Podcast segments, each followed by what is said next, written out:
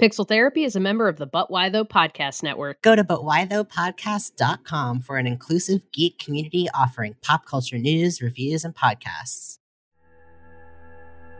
The theme of this game, of it being kind of guiding a spirit to reach a peaceful end. Like that is so important and I think it's so prominent in Balinese culture. And Balinese culture and Balinese music go hand mm. in hand. You can't have one without the other. And mm. so I think because of of those themes of it being about the community, about giving back, is just resonates so well with what gamelan means and, and gamelan, what gamelan does in the community, right? It's it brings people together and it gives back to the community.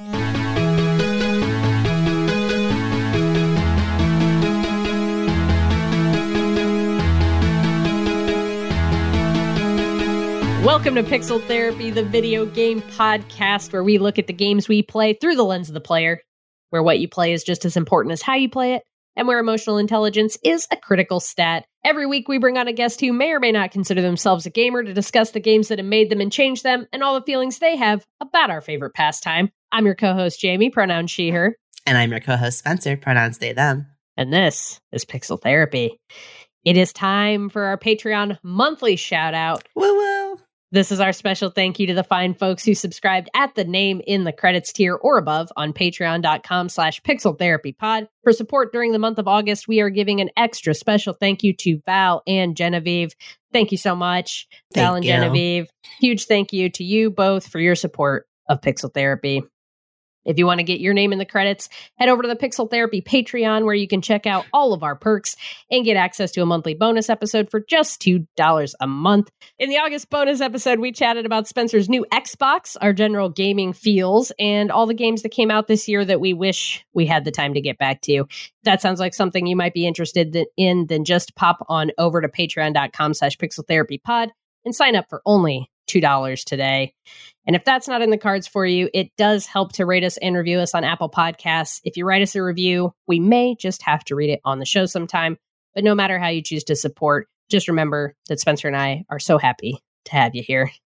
Mm-hmm. All right, it's time to get cozy. Pull up an armchair. Feel free to lie down on the couch. Let's talk about our feelings. Spencer, what's up with you today? So, uh, if anyone knows what a snake hole looks like, shoot us an email because uh, I found a mysterious hole in my yard this week. Oh no! Um, my partner put a rock over it, but then we took it off because we were like, "Oh, what if I don't know. Even if it's a snake, it would be sad if they came home and they can't get back in. But there's this mysterious hole. It's like small. It's only like the width of maybe like three quarters put next to each other, but then it goes like okay. really deep and like it turns off to the side. So I don't, I just don't know. That sounds um, like a snake hole. Yeah. Yeah. How do they how do they dig that? Do they just like spin around really fast in the hole? Like how do they do that? you know, it's a good question uh, that I've never actually Googled, but that sounds like a snake hole as someone who grew up in the country and we had snake no, holes in the yard. If anyone knows how snakes make a hole, like I really never thought about it, but it's such a good point, right? They don't have hands. They don't yeah. have dig- they don't have little diggers. They just have a little mouth. Do? Oh god, yeah. Are they like um, taking bites of dirt and spitting it out? Pooping it out? I don't know. I want to see a snake spit out a mouthful of Same. something. Speaking of snakes, uh, we we want to talk about the God of War Ragnarok trailer. Yeah, yeah. I love that transition. I was, see, I was I was working on my transitions. Was that was that good? That was, was good. That, yeah. yeah, I thought that was good. People, everyone, write in. Let us know if you liked Spencer's uh, snake hole to Jormungandr yeah, transition. Thank you. Yes, uh, snake hole to Jormungandr transition. Yes. Um. Anyway, sorry. Just to give people the people context, if you aren't clued into PlayStation news like yeah, we are yeah. with a direct IV. Um, last week was the what they call it? Was it a showcase? Yeah, it was a Sony showcase. Forty minutes of new game trailers and release dates and all that fun stuff. We got, we got, a very got sexy God of War Ragnarok trailer, uh, direct sequel to 2018 God of War, um, starring old man Kratos. Well, he's not that old. Middle aged Kratos. They call him old man Kratos. Old man Kratos and his son Atreus slash. Can we spoil it at this point? Or is it? Uh, did they say it in the trailer? Ooh, that's a good point. Never mind. What are we talking about? Who knows? Who knows? uh, go play God of War 2018 if you haven't done that yet, and then you'll know what we You'll were know what we're talking at there. about. But his Yeah. son Atreus, um, Atreus was what, like eight or maybe ten years old in the first game? Yeah, yeah, that sounds right. I think now, he's supposed to be like maybe 14 or 15. 14, 15. That's so instead of boy, he'll be like young man. Yeah, yeah. He definitely seemed like he's starting to be a little bit of a shitty teenager yeah. in the in the trailer. Like not too shitty. I think he's asking some good questions. And of course, Kratos, not somebody who likes to answer questions, uh, just thinks that everyone should shut up and uh live And their fight stuff. lives. Yeah, and shut up and fight stuff. but uh yeah, it seemed like he was asking some good questions, um, but also just asking them in a little bit of a shitty teenager way. yeah, like I, I can't wait to see that kind of character interaction between like teenager Atreus, who's starting to kind of come into himself and have more of a putting his stake in the ground against his father Mhm. versus being like very much wanting to emulate and please his father in the first game. So I'm just ex- curious to see that tension coming up against Kratos. Like Yeah. it's like uh, an unstoppable force hitting an immovable object and how that's gonna pan out. Yeah, Daddy Kratos and his teenage son. It's Yeah. not going to be a fun dynamic for Oh my Kratos, who is, God. does not like to have his authority questioned. Yeah. Yes. that's that's going to be a tough one. It's going to be a But tough we got one. some uh, really exciting character reveals. Um, Mhm. Tyr, the god of war in Norse mythology. Um, Yep. Thor, who god of thunder. We all know Thor. Um, yeah, Uh, Angrboda, who Mhm. in the Norse mythology is kind of like Loki, Loki's lover. Yep. Um, and who else did we get a reveal for? and we also got Durlin. Mm. I'm not sure who Durlin is, Oh. but he appeared to be in living in an area with Brock and Sindri or near Brock and Sindri. Oh, who are the okay. two dwarf brothers in the original God of War. Um, he seems to be some sort of a shopkeeper of some kind. He's got like a pet squid that doesn't seem to need to be in water. It's like on his shoulder in the drawing that they released afterwards, and in the trailer, he like pulls it out of a jar and it's like crawling around on his hand. So. okay, lit. Yeah. But yeah, then Um, that would be it. We don't really know much about Durlin. We just got a flash of him. Whereas I think we we heard Thor and Angrboda speak. Yeah. Yeah. And Brock and Sindri uh, are the dwarf brothers who created Mjolnir, Thor's Mhm. hammer, as well as um, Kratos' axe that he uses throughout Yes. the most of the first game. Yep. Um, and they're awesome. Um, so I wanted to talk. I guess I wanted to talk. I wanted to ask you a little bit of what you thought of, especially the character reveals for Thor and Tyr, because they were big figures that were spoken about throughout the 2018 game that we have very much been built up towards, like who they are. Are they still alive? Like, what are the, the fan theories around them? Um, and I think like so with Thor, you know, like the like Marvel verse has done a lot to kind of put an idea, at least in like our heads uh in the past 10 years about like what Thor looks like and Yeah. very like Chris Hemsworth Chris Hemsworth like but like uh what's it sanitized like uh, heroic kind of very s- handsome vibes Uh, um, whereas the way Thor is depicted in Legend and, and in in God of War specifically too, it is maybe more nuanced than that, to put it lightly. yeah, I don't know if anything about the their character design of Thor is nuanced, but he's very he's very broad shouldered. He's built like a power lifter, so very broad shouldered, thick arms, thick hands. Um, but he's got a kind of a big beer belly. Uh, Thor in mythology is known for being quite the the partier. Mhm. um but also like very strong i think in, in norse mythology the whole thing with mjolnir it's not the you know what we've come to know of it in the mcu is that you have to be worthy to Mhm. wield mjolnir but i believe in original norse mythology it's just that it's heavy as fuck so you have to be really fucking strong to be able to pick it up so they've Yeah. they've designed him to look more like a power lifter um, where he does have very broad thick shoulders and arms um, but a big a big belly and chest um, yeah. I think he looks fucking cool as shit. yeah, he and I- definitely looks like he he could give Kratos a run for his money. Absolutely, he does. Um, and I, I think I, I brought up the nuance thing because I've seen a lot of tweets and just general internet reactions of like, Yeah. this is the worst Thor depiction I've ever seen, or this is like, he's so ugly, or like, why is he so fat when he's Thor? He's so strong. And I just feel like, um, that was surprising to me because I didn't I didn't see a lot of the fan backlash until a couple days after the initial reveal. And all I felt when I saw him was excitement because I was like, wow, this looks like someone who the way he's described, like someone who loves to drink and party, but also is very strong. Like that's the kind of body type I would expect. Yeah. Um, and also like, I don't know, like uh, if you like gay bears, I think you'll, have, you'll find a lot to enjoy in Thor. Yeah. in the in in the Santa Monica God of War Ragnarok depiction of Thor. Um, so I don't know. I, I guess I didn't really get a lot of the outrage, um, and I I'm excited. I think this character looks uh, like how they're quote unquote supposed to. Um, but I don't know if you had any thoughts on on on that stuff too. Yeah, I mean, I I love the character design. I think he looks great. I don't uh, even even if uh Sony Santa Monica studio wanted to hew really closely to quote unquote how the characters are supposed to look. These are mythological characters. So really I, I personally am really comfortable with them taking them in whatever direction they think is going to be interesting and mm-hmm. fit with the characters they're creating. They made it very clear with this franchise from the the previous game that this is inspired by Norse mythology and they are drawing from Norse mythology, but this is not necessarily a direct telling of Norse Mhm. mythology.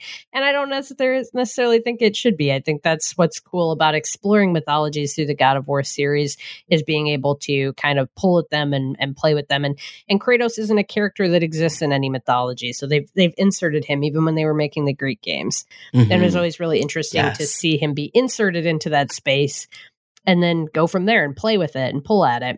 yeah, I love that they're doing that. I think the character looks awesome. I think he looks like a badass. I do think he's a little sexy and Mhm. like I can't wait to fucking fight him because I feel very confident that that's going to be an early fight in the game.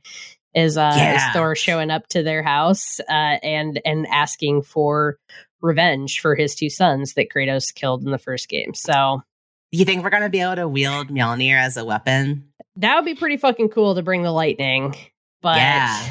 uh, I, I think it's a definite possibility. I think Oh it's a definite possibility. for that. I guess on that point of mythology and and how an interpretation of it can be anything, especially because Kratos, you know, himself is inserted into the Greek pantheon and then Mhm. wreaks havoc since then. Like, I guess I was.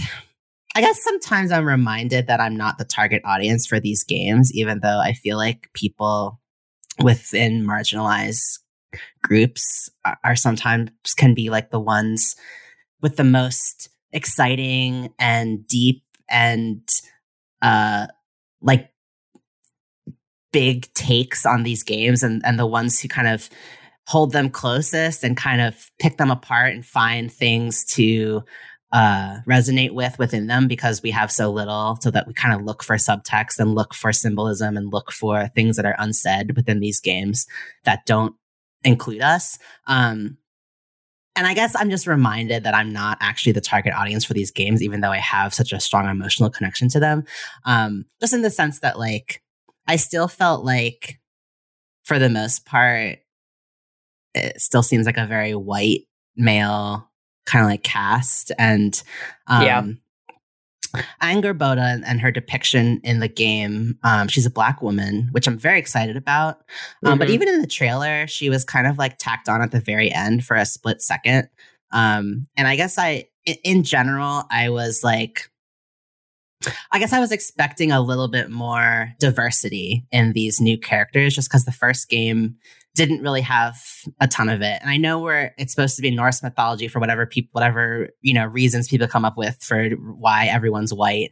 I just kind of feel like because of the liberties we're already taking with these legends, like why not go all the way and just like, like, just throw the whatever arbitrary rule book out the window about like what people within this world are supposed are quote unquote supposed to look like.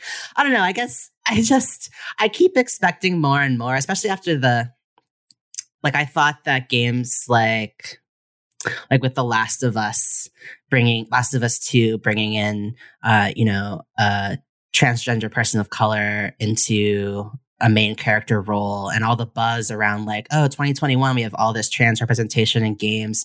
Um like norse i think like any story having to do with loki like the most gender fluid and like uh like queer one of the queerest like examples of like a god imaginable I, I don't know i just i think i was I just wanted to see a little bit more of of that kind of expansiveness, and I still felt like a little bit underwhelmed in that way. Um, I don't know if uh, like if if you had any of those kinds of thoughts as you were watching the trailer, but and if you didn't, that's okay too. I, like I know that I'm maybe biased in terms of what I look for, uh, and I have to remember that like God of War, largely the fan base is like capital G gamers and like guys who with the original series was it was very much geared towards like a certain kind of gamer. So maybe I'm I'm queering God of War more than I than well, it deserves, but like I, I don't know. I no, just... I think I think the critiques I think the critiques that you're level, leveling are perfectly fair. Um and and it would I would love to see uh mainstream games uh like God of War start moving in these directions to represent a wider variety of people much more quickly. Um, yeah. I would love to see that too. That would be amazing. I think the response that happened, yeah. even just to the Angrboda reveal, yeah, and the fact that they made her a black woman, like it's already the internet has already like come out on fire because of this, and so I think it's I don't know. I don't I both don't want to be like we sh- we shouldn't be happy with scraps, right? Like right. this is one small adjustment that they made in a game that yes is like almost completely dominated by white men. Mm-hmm. There's one other prominent female character in the game and who knows how much she'll even feature in the sequel, mm-hmm. right? I'm referring to Freya who was in the first game. I don't know, you know, I don't know what the how the numbers break down. I don't know how the audience breaks down, but God of War sells a ton of games. Yeah. And it cannot be doing that solely on the backs of just cis white male gamers. yeah. So there's I, there is a large diversity of folks who are playing and enjoying these games, and I think that number is only going to increase as they make the stories more relatable, they make the characters more relatable, and they increase the diversity of the cast and the diversity of the representations they're in. Yeah. So hopefully they're going to keep pushing in that direction. The rumor is that the next mythology is supposed to be Egyptian mythology, mm-hmm. which could really break the doors wide open. But absolutely, um, you know, that's but, just a rumor right now. Have, it shouldn't have to be like, oh, we're doing Egyptian mythology now, so I we agree. can have people of color. It's like that's, but I'm not saying that's what you're saying. I just, I just want to make sure everyone knows. yeah, yeah. No, like I, I do think to some degree, like this, this game, God of War Ragnarok, uh, they've said that this is going to be the end of the Norse series. Okay. So it's it's these two games. They made the first game the way they made it, and they created the world yeah. that they made. And I think this game feels like they are trying to push a few edges where they can, but they're trying to stay within the lines of what they had already drawn out. But like, I guess okay, yes. And like we never saw what Thor or Tyr looked like in the first game. It was just through like statues and cave drawings. So I guess I kind of was like like with Tyr, he's like a tall white man. yeah. Uh, which I'm which I'm fine with. Like I'm not saying like, oh, we can't have white cis men in games. That's not what I'm saying. And who knows? Maybe the Tyr is trans. but I'm just saying like like because there was so little like there was the door was wide open in terms of how they could have depicted Tyr and Thor. I mean, with gods, there's like people being formed from stone and people jumping out of other people's foreheads. So it's like I don't even know that the typical rules of like genetics and stuff have to apply. Um like their physical forms are just interpretations that can be perceived by like humans. So it's like does that need to adhere to like race or like genealogy. Like, I don't know that I buy into that. Um, so I guess I'm just saying, like, with Tyr, I think with how much he was built up in the first game, maybe I was expecting more and I guess I don't think of someone who builds worlds and stuff as like a white dude, but Mhm. like Yeah. maybe that's just my internal like I don't know. I just um like I'm sure the writing is going to be awesome. I'm, I'm I'm very excited for the game. I'm not like poo pooing the way the game is being put together. I think I just um I think maybe with Tyr specifically, like I didn't really feel like there was anything tying him to any one way of being. And so I was expecting more. But maybe that's part of it. Maybe the fact that he is kind of like smaller or I mean he's really tall, like he's taller than Kratos. Yeah. But the fact that he's kind of like doesn't look super buff, kind of just looks uh like more like an intellectual than a warrior. Like Mhm. maybe that's part Mhm. of, you know, the subversion of our expectations. Yeah, I mean, I think we've all almost all we have to go on with here is the visual. Yeah. that's literally all we've seen, and we don't really know anything else about him. And I do know that, like, following the first game, I know you were like much more on the God of War Reddit than I was, much more like reading, and there were a lot of fan theories and a Yeah. lot of speculating about Tyr and who he was. I know there was even a theory that um, Tyr might be Kratos, Mhm. uh, or that Kratos was going to become Tyr in some fashion. Mhm. And so I think it's perfectly reasonable to be disappointed. I think it's perfectly reasonable to want to see more diversity from these games. Um, I just want I just want everything now. Yeah. You know, I'm like, yeah, all right, we all know these games are like is cis heteronormative AF. Let's uh let's ramp up the diversity like yesterday. And so yeah, yeah. I need to let, you know, the rest of the gaming industry AAA gaming industry catch up.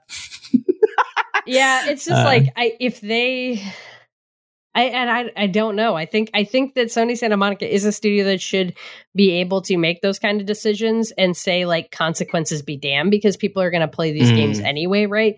Like I do think it's important for these bigger studios to be making these choices and to not say fuck the gamers, but a little bit say fuck the gamers. Like if you want to Mhm. play this game, you're going to play it and you're going to deal with the fact that we put this stuff in here that maybe makes you mad Yeah. um i Yeah. you know because even these folks who are like pissy about Angrboda like they're still gonna fucking play this game um and smaller independent developers who are trying to make their games more queer and make their games more diverse they don't have those sit that same um pull in the industry and they're Yeah. doing it with a lot more risk to themselves so it does feel like these uh, giants of the gaming industry should be taking bigger uh, and more dramatic steps but you know they've got all the Yeah. penny pinchers in the mix too and they don't want to rock the boat Yeah. And th- and like that's part of it too is um for me like um like the actress playing Angrboda, I think her name is Laya De Leon Hayes.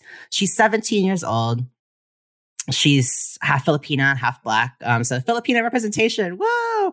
But um like I think the fact that she's like basically the only black person in this game um and already like all these fans are like rearing their ugly heads and pushing back and it, it just feels like this is why we need more because it shouldn't fall on this one 17 year old girl all of this hate and, and vitriol and misplaced like anger or whatever that is is like like this is such an amazing career opportunity for her. It's also just an amazing addition to like the god of war like you know cast and of characters and uh, like i'm excited to have this character. And it's just like i don't know it just feels unfair that she has to carry the weight of being the like the first black person to be in god of war uh like in a in a visible way. Um like like i don't know it just feels like i don't know i just i want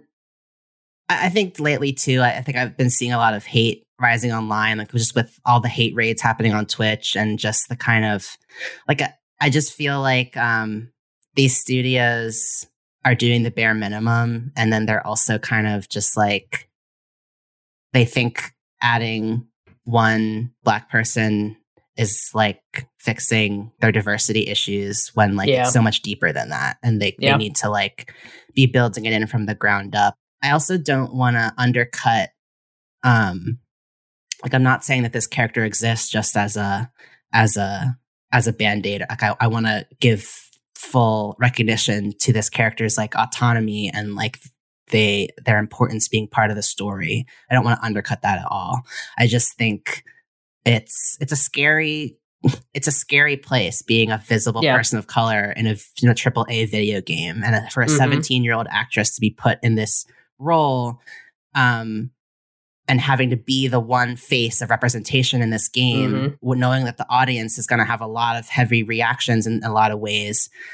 I don't know. I just Yeah, it's just like what what are the safety It's a lot. mechanisms that are going in place? yeah Yeah, I don't know. I don't know. The the problem is that there's not enough of it, and so then Yes. and by it I mean diversity. I shouldn't say Mhm. just it. There isn't Yeah. enough diverse diverse representation in mainstream games.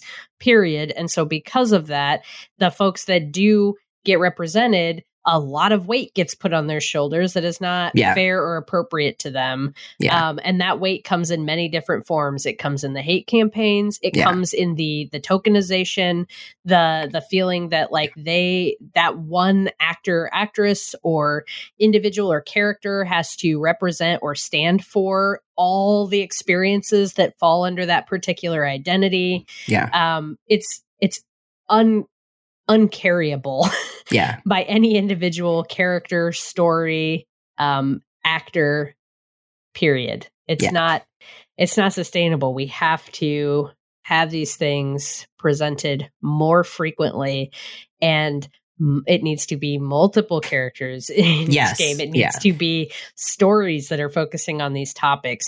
I do have some optimism that we are getting there, but I, I Mhm. agree it is not happening fast enough.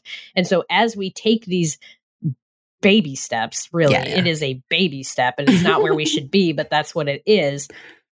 If if you are going to take this baby step, what are you as Santa Monica Studio as a as a as Sony, the owner of the studio, what are y'all doing to ensure that the folks that you are putting out there are being protected?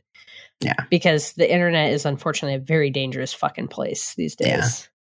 Yeah. yeah but yeah we're definitely super excited about the excited body for God of War. diversity and uh like ethnic diversity cultural diversity in the new god of war game we're like we're I'm excited, for the doggos. Yeah. There's a sled there's yes, sled dogs. There's sled dogs. We're just lovingly we love we love these games, right? So Yeah. that's why we're we we're talking about them so much because Yes. we love them. Like, we're very excited. yeah. Uh, let's um let's talk about something else. what are you playing right now, Spencer? So I'm playing a little game called Psychonauts 2, which we talked a little bit about in our last episode.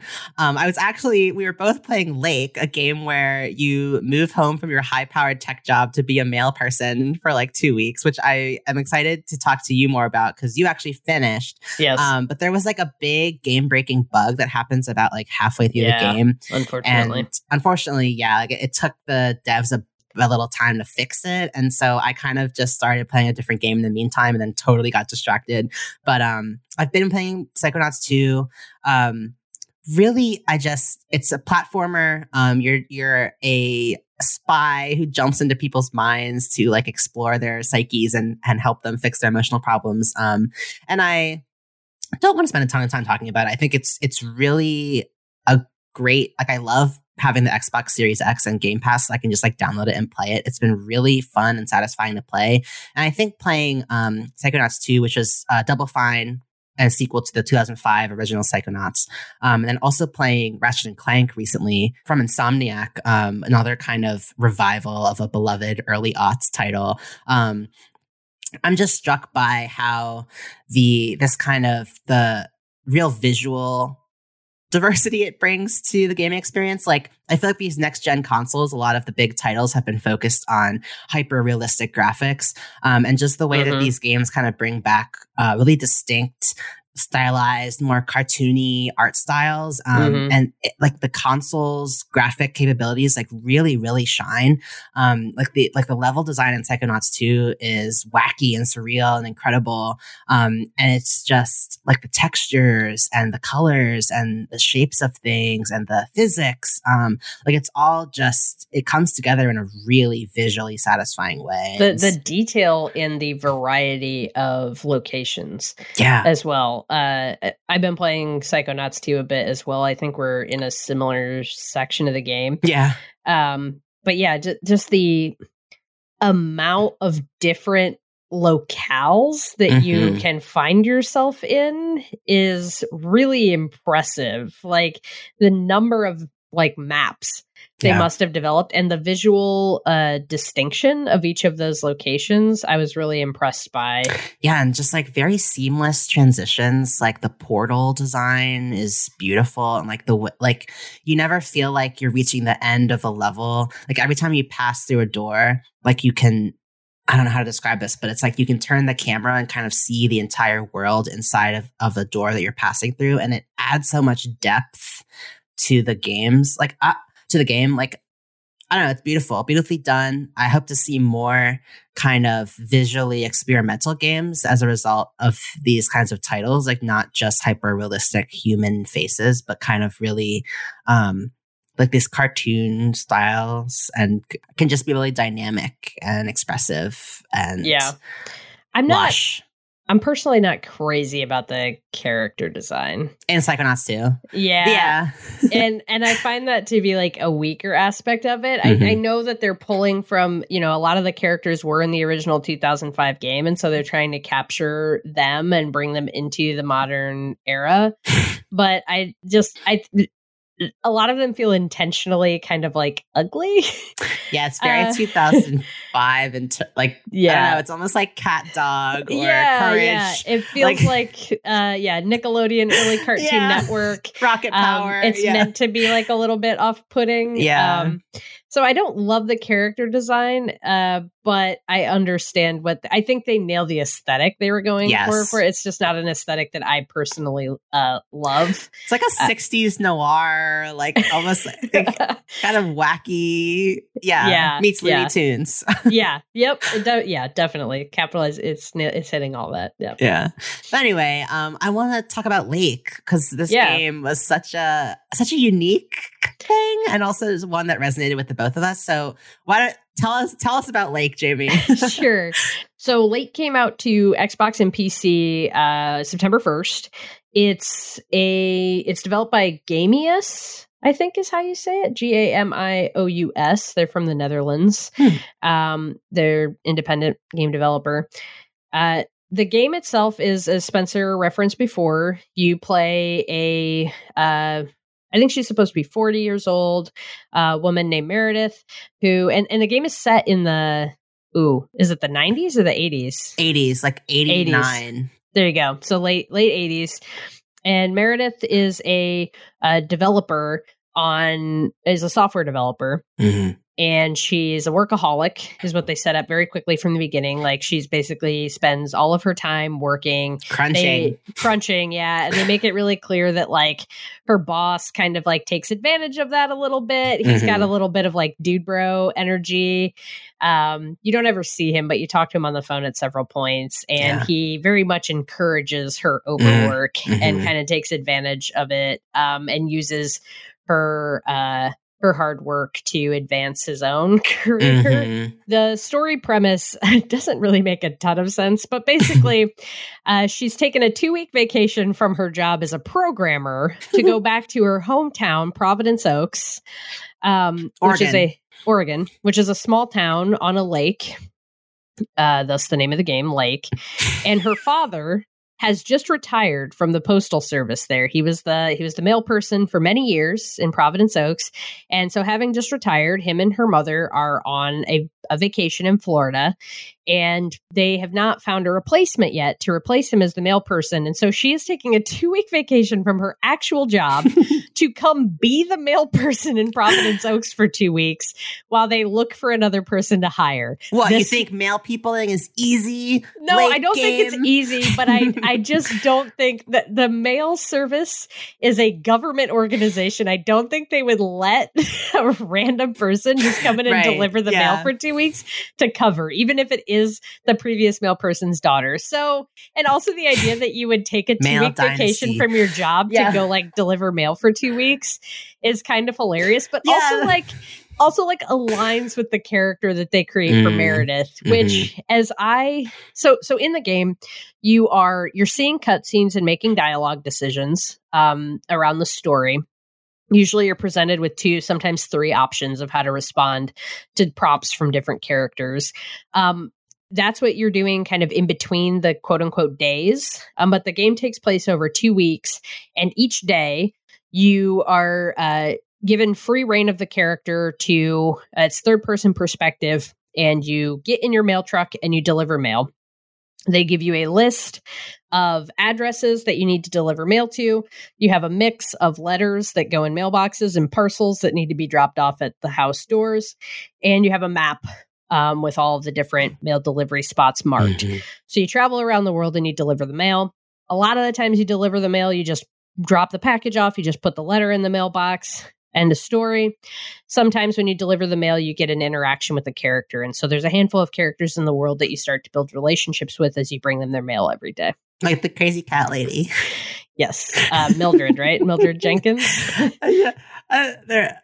Sorry. I just, uh, maybe you're going to get to this, but it's also like as you're delivering mail, you start like do, picking up favors for the townspeople. Yeah, like they'll yeah. be like, like Mildred will be like, oh, my cat is sick. Uh, do you think you can take him to the fisherman you're delivering something else to? And then you like bring the cat over and you just end up, you start, and maybe this speaks to Meredith's personality of doing more always, but it's yeah. like you start going beyond your mail personly duties. yeah. Yep. No, that's spot on. And so, like, I, I'll start by saying, and I think you agree with this, that like I really enjoyed the game. I especially mm-hmm. really enjoyed just the mail delivery, which, yeah. you know, the the truck, the postal truck itself does not go very fast. Mm-hmm. Um, the actual process of delivering the mail, it's it's a little bit tedious. Like mm-hmm. you need to park, get out of the vehicle, walk up to the mailbox. Meredith doesn't walk especially fast. She has like Mm-mm. two speeds, like slow and slower.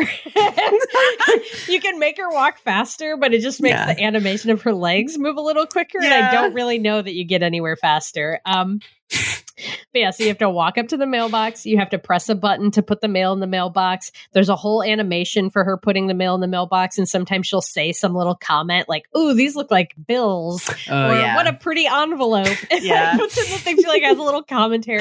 Then you have to walk back to the truck. You have to press the button to get back into the truck. Then you drive to the next stop it's all very uh I, tedious i think is the best word for it monotonous maybe but there's mm-hmm. something about the repetitive nature of it the fact that the the actual world that they built is very beautifully designed like the lake itself the trees the mm-hmm. sunlight pouring through the trees mm-hmm. it's all very pretty um in a slightly cartoonish way but it still is is like very yeah. visually pleasing to Bucolic. look at it's very yeah. calming you turn on the radio and it's a local radio station that yes. only plays two songs yeah like just on repeat and they're not like necessarily good songs but they're kind of perfect for this like late 80s vibe yeah. that they have going on like, like after very a while, cheesy. you start singing along, and yeah. yeah. um, and and there's something about all of that that just made it very peaceful. Mm-hmm. I'm having like an incredibly stressful time at work right now, and there was something just so I don't know, it was just such a relief to do something that felt very simple and structured. And I knew what the results were going to be for the things that I did. It was methodical. It was like almost meditative for me to be delivering this mail.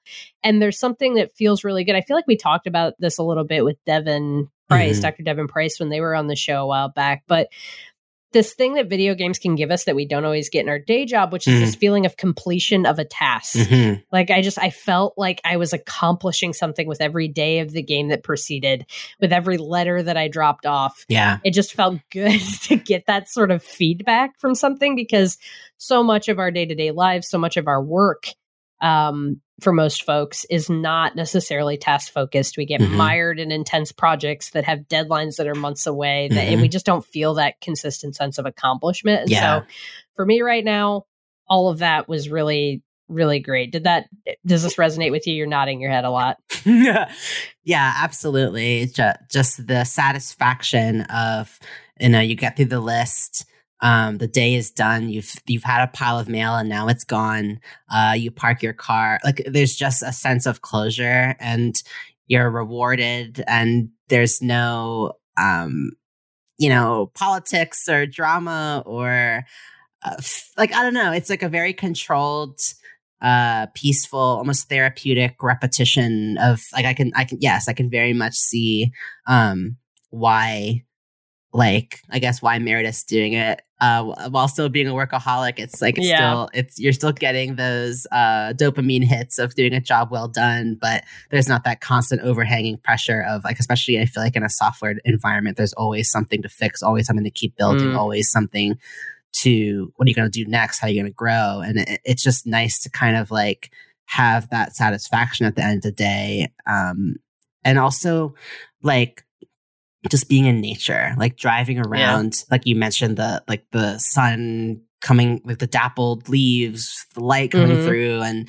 the constant presence of the lake and um being outside with your truck getting out delivering packages like like physically i think that would be very satisfying too like just being able to move throughout the day. That's something that i miss very much working from home constantly. There's no more commuting no more you know getting up and walking around getting coffee getting lunch um like there's just so much less movement unless i'm more intentional about it so it did something very it hit on something on a fantasy latent within me just kind of being a mail person and remembering how much how enjoyable and soothing it is just to look at nature um Yeah. like uh, y'all know I've been doing ecotherapy and we've recently switched from um being on a lake, lol, doing paddleboarding to switching to um, ecotherapy forest bathing, which is just fancy speak for walking through a forest. Um, but there's just something about being among nature. Um, Yeah. Like my therapist was talking about how there's a it in, it inspires a natural awe in humans to just be in the presence of nature and trees. Mhm. Like we just feel good being around them, and it's true. And I feel like I really was getting that from Lake as well. Yeah, yeah, absolutely. Um, so all of that about Lake, really great, love it. Yeah, and also, And also, there's there's the tech issues. oh yeah, Uh, the bug that you referenced has been fixed now, but I do think you know if you're interested in playing this game, I would maybe, uh, well, you could absolutely buy it, start it now. It's uh, I think it was twenty dollars on Yep. Xbox. Be aware that there are some bugs that the developer is actively working to fix. Mhm. They fixed these like big game breaking ones, um, but if you don't want to deal with any bugs, maybe wait a bit longer. Keep an eye on their Twitter page and and wait for for the their tweets about patches coming out to die down. But right Mhm. now, it you know small development team, and there's definitely some some buggy stuff in here. Mhm. What I aside from the bugs, the game from the very beginning, I think very cle- very clearly sets up this idea that like Meredith's tech job Mm. is overworking her. Mhm. She is overworked and she is not enjoying her life.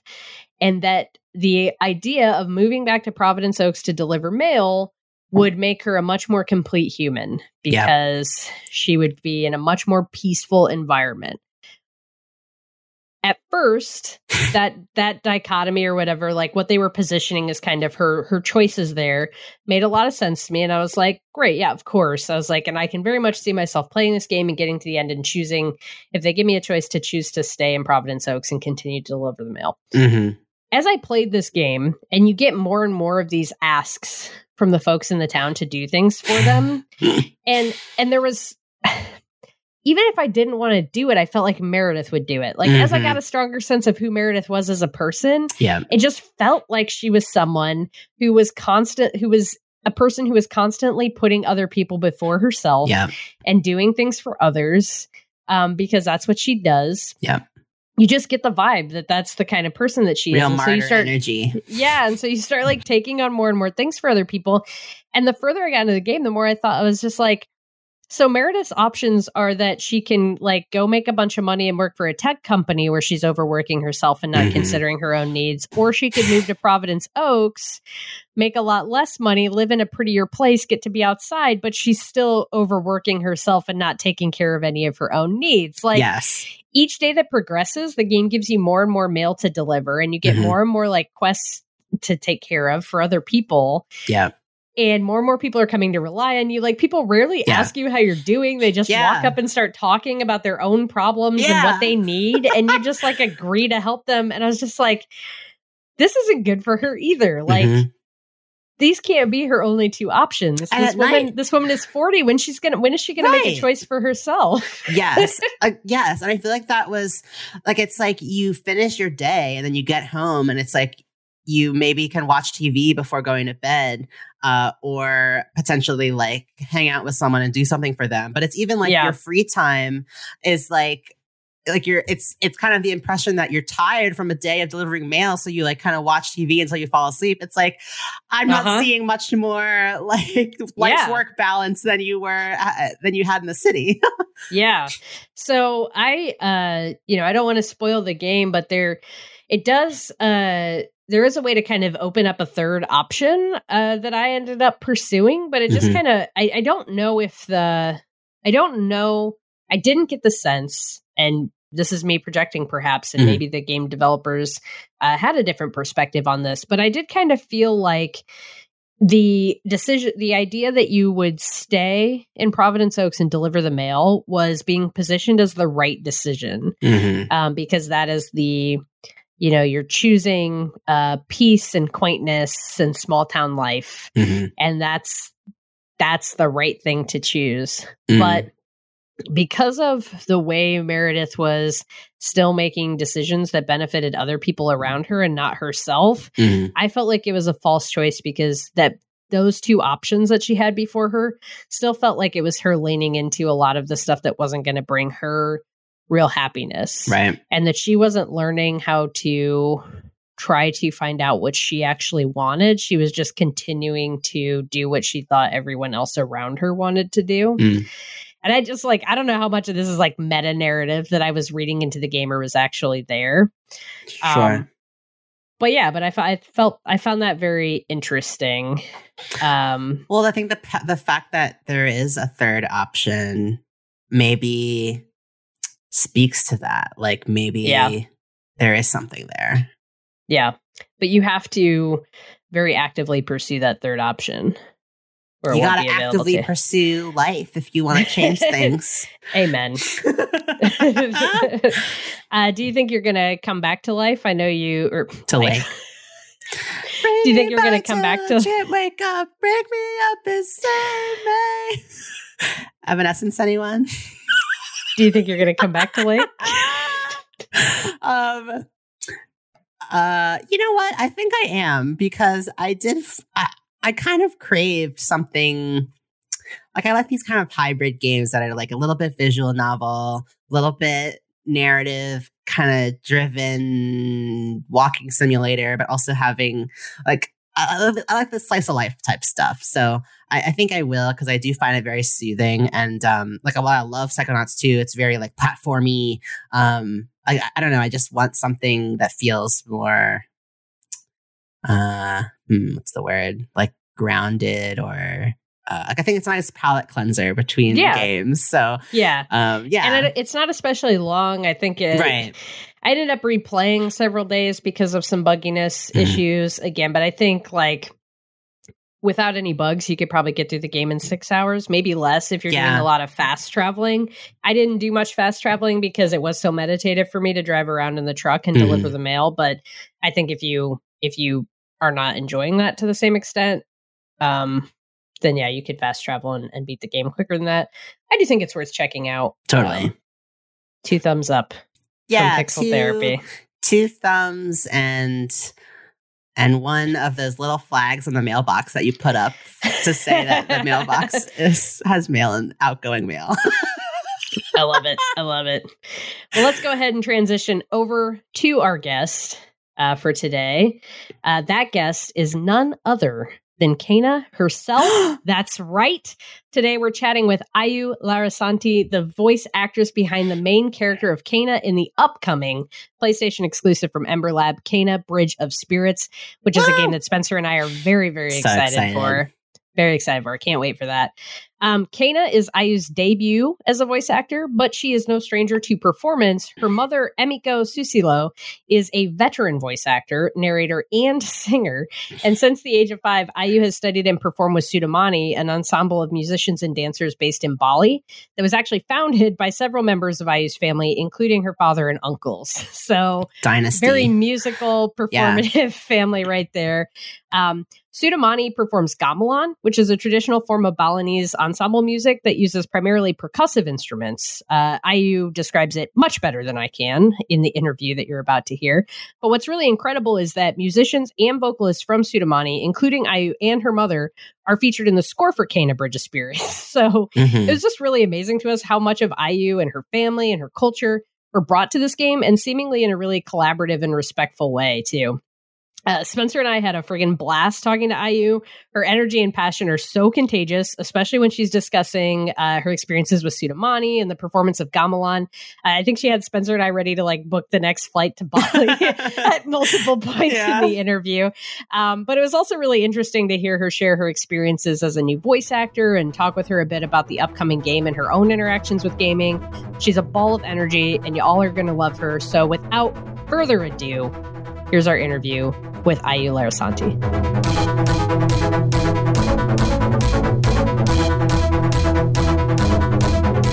Hello to our wonderful guests, and thank you so much for joining us in the virtual Pixel Therapy Studio. Uh, to start, could you share your name, your pronouns, and just tell us a little bit about how you spend your time? Yes. Alrighty. So, hello. My name is Dewa Ayu Dewi Larasanti, but I usually go by Ayu. It's shorter and sweeter. my pronouns are she, her, hers. Um, I'm a dancer, musician, and singer, and currently I am an incoming senior at UCLA. So that'll be Woo-hoo! that'll be fun. We'll see what happens. what are you studying? I'm studying world arts and cultures. Um, I'm also minoring in ethnomusicology and entrepreneurship. Oh, if wow. all goes well with my papers, I hope you know. Mm. but uh, those are what I'm studying. So a lot of arts and um, it's kind of like anthropology, critical ethnography, that kind of that kind of beautiful. Uh, yeah, like bringing so together cool. this two different worlds. Um, yeah. I love that. Yeah, it's pretty cool. and are you? You're a lifelong dancer and musician. Um, I'd love if you could tell us more about where your passion for dance comes from. Yeah.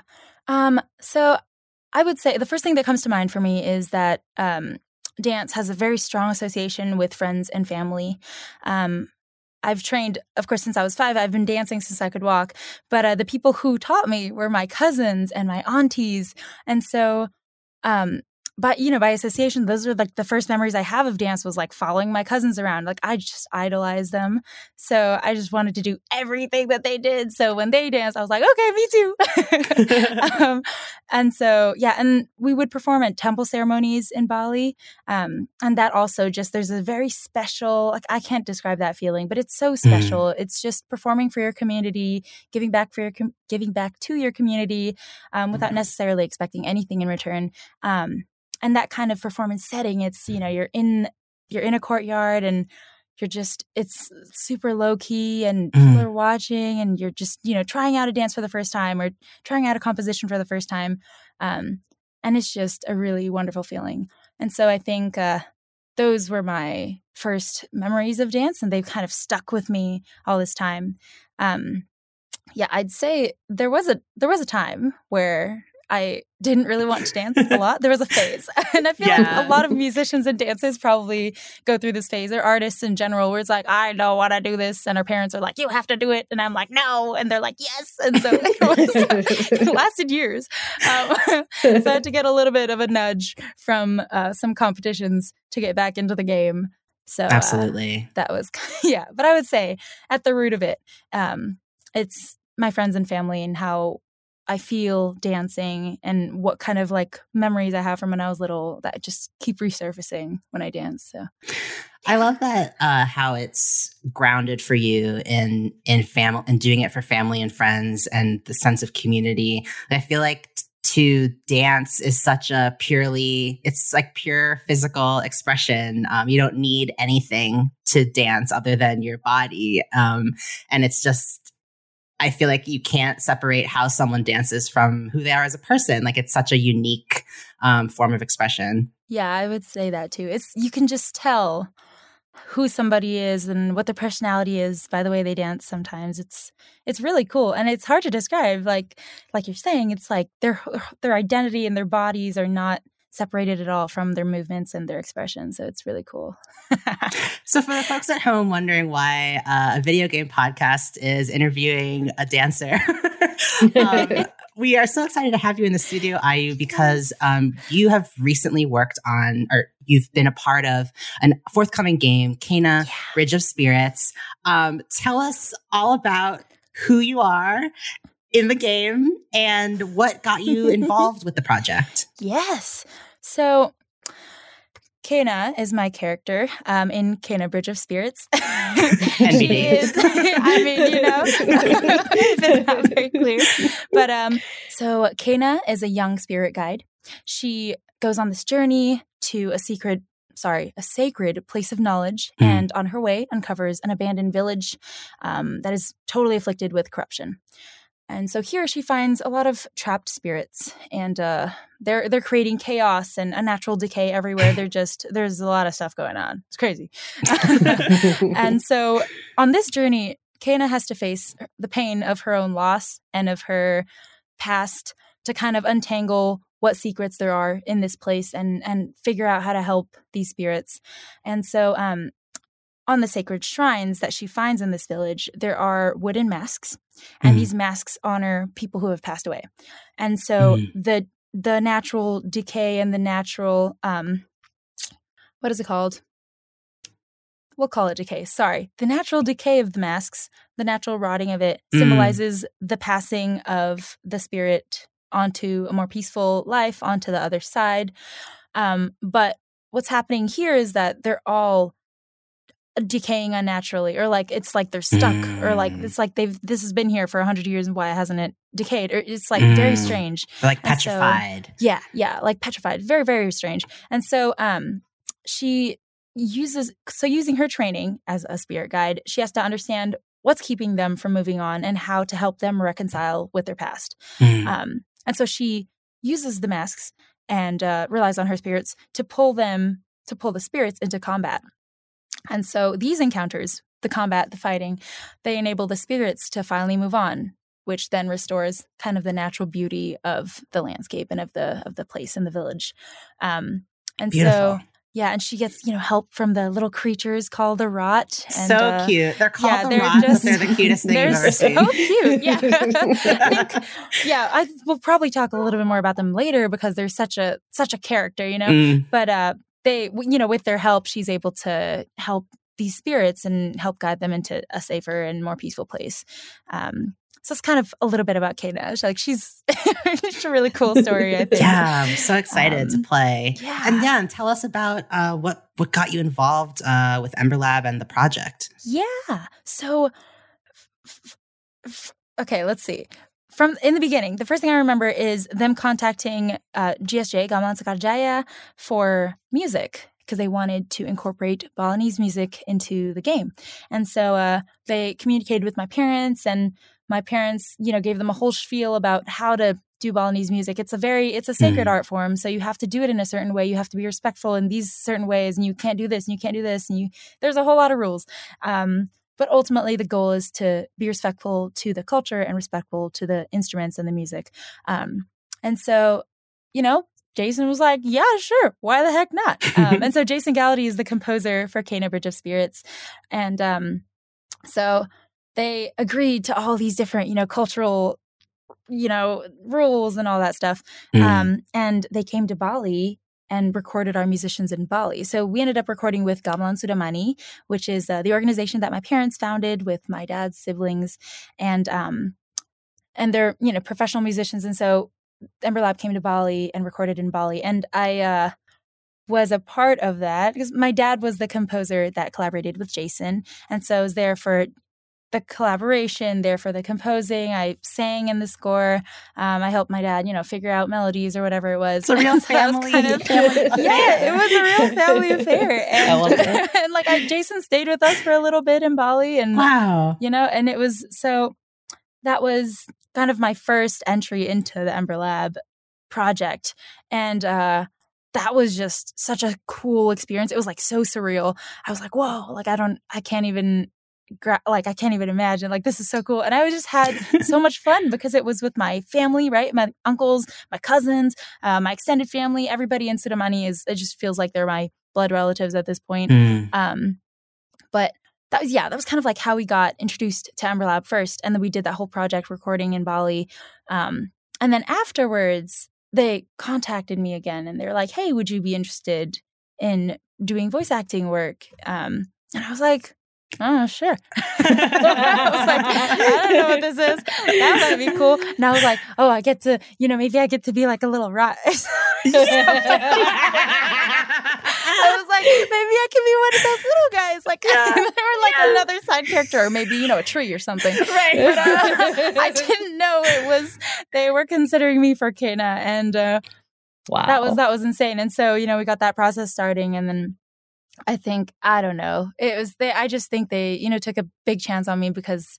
I was a new voice actor. Although I'm a I'm a dancer, I'm a singer, I'm an, a musician. So performing is not new Mm. um, and my mom is a voice actor so it's like there you know there were all these skills kind of in the air but they weren't kind of like tied together quite yet and so uh through through this process we were able to kind of pull at the different strings of you know what i can do and what my family members can do and and kind of put together a really cool character so that's i was yeah that's a little bit about how we Yeah, how we got Just a started little. I mean, Yeah. what a whirlwind. um, so you mentioned that voice acting was new to you. Mhm. Um, I imagine too, working on a video game was also new to you. Uh, what what surprised you about working on a game, or what stood out to you about the experience?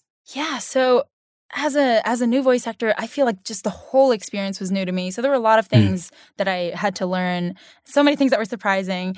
Um, but some of the coolest things that we did that were that were very surprising in video games were the um, effects or effect Mm. sounds, effort sounds. Sorry, they're Oh, called yeah. effort sounds. My bad. I was just like, you know, I'm like e word, e word. Yeah. but uh, yeah, the most surprising to me were the effort sounds because in video games, you know, for the different controls, for the different actions, you won't have one kind of sound. You'll have maybe four or five different sounds. Because if if we're like running, for instance, you don't want to have the same like Mm. like the whole time. it's kind of wild. So there are different kinds of breathing. Right, you'll start picking that up, huh? Yeah. Yeah. And so that was really interesting because it's like not necessarily something that we think about in our daily lives. Like, oh, when I walk, I make this sound. like, yeah. oh, when I run, I Mhm. make this sound. So, kind of learning how to do those effort sounds and figuring out different ways to breathe or different ways to do a jump or different ways to dash, it all in a little studio. it was kind of difficult. um, and it was really, really a cool experience. I there were times, you know, like if there's a combat sequence, Mm. you have to have the hits, right? You have to like have a ah, like ah, ah, ah, whatever it is. And this is not a big booth. So they were Mm. like, ah, you just like relieve your stress, you know, and and on multiple occasions I would kind of like get into a fight with my brother beforehand, kind of prep. I would be like, Dode, we need to sit down and have a yeah. have a conversation about something. Disagree with me. Just Come on. Piss me off. Piss me Yeah, off. exactly. I was like, please, come on, give me your worst. And, uh, and so um, that was really cool because then kind of prep me for combat sequences. So I think I took out some of the chunks of the foam that's here because I like punched it hard or like I did something weird. So uh, yeah. I would say, yeah, the effort sounds were really, really cool. Were you Um, in the booth, like yeah. jumping around? Oh, I was. Yeah. It was so funny. It was funny because I was like trying to get into character. So I would like jump or like do this thing, but that would make a sound. And Mm. they need to record my sound, but not my feet. They need they needed my mouth. Mm. And so I would like do this, ah. And then it was like, oh, that was great.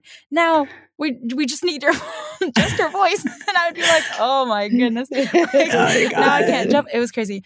Um, and I kept because at that time we had a microphone here. It was like standing up, and it was kind of like my mom's tall. She's she's Hmm. quite tall, and I'm quite not tall.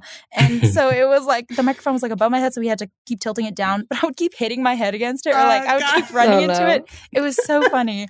I kind of wish we had like videotaped it because it was so like hilarious. I who knew voice it acting was so hazardous? who knew? I was like gonna hit my head into different sorts of things. So yeah, but I was jumping around and panting and jogging in this little booth. So it was a whole physical experience.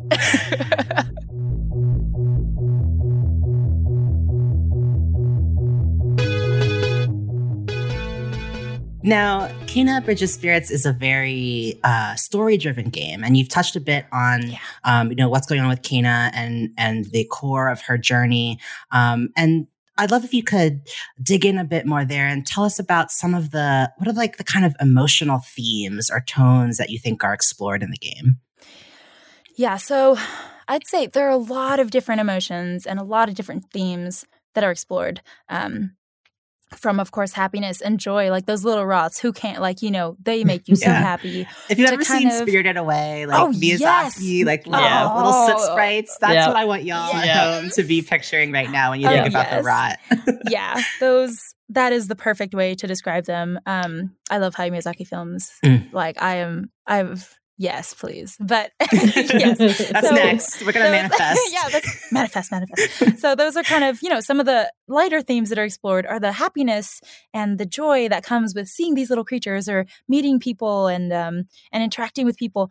And uh, you know, that's kind of one end of the spectrum. And on the other end, it's like there is some pain and there's a lot of trauma that is addressed for different characters, not just for Kena. Of course, she also has to kind of reflect on her own loss and her own pain Hmm. but when confronting different spirits they come with their own stories and they come with their own tragedies and loss and so some of the themes are quite dark and um like uh, you know combat sequences are some, some of the just some of the animations some of the visuals are quite scary so i think Mm. that is really cool it's not just like you know you're fighting in a yard in broad daylight it's like no there's that but then there's also this completely different world it just feels like it's transformed um and so I think there are just a lot of different kinds of themes, both like emotionally and also just visually. There's a lot going on. Um, and I think it'd be really cool for for people to play and to kind of experience that along the way and experience the journey with Kena and confront these other stories and other losses and, and things like that. So Mm. yeah, it's, it's a wide spectrum. I love that's what I love most yeah. about games, I think, is the capacity to really take you to such emotional highs and emotional lows all in the same experience. Um, like you Mhm. can really get so much from one game. Um, so it's really exciting to hear all of that. yeah. Um, back to Kena, Kena, the character. Um, what do you think makes her unique as a heroine? And what were your some of your favorite things about her? Yeah, she is so cool. She's such a unique character. Um, of course, firstly, I would say her little rot. You don't. I don't. I don't know. If, I don't think that's an, a you know a common thing to find in, in video games to see little bundles of joy following you around and you know doing some of your work for you. So that's, that's a super, I think, fun feature. And uh, another really cool thing about her is she has a staff, and this is very unique. And uh, the staff, you know, does light and heavy and charged attacks, um, Mm. and does a lot during combat. Um, and she later in the in the game gets an upgrade to turn it into a bow, so it can also turn into a bow. So it, Mm. it's like this really cool versatile tool. Um, she can, you know, create a shield. It, it's there's just so many functions, and it's really beautiful. It's like this gorgeous piece of work. And so, um, it'll it'll be explored later in the game as well but it just it just means so much to her to have this staff and it's so powerful so i think that you know her connection to the staff and and its functions and abilities just are really great and really Mm. cool um she also has a scar very cool it'll Mm. be further explored in the game Ooh. and explained in the game but it's very significant and definitely really unique it's it's a prominent feature and uh, it's important to what she can do so that'd be really cool to to you know share with everyone if if they see it and if Yeah. you know how they feel about seeing it I, I didn't actually notice it when we were watching we would you know watch some snippets just to see how things worked or like a certain tone or if my tone wasn't matching the scene or something like Mm. that um, i actually didn't notice it at first and i was like wait wait a second. And then like later on when there was a certain function or a certain i can't remember what it was but a certain thing was going on i was like wait i see a little thing. And then it was anyway it's really cool.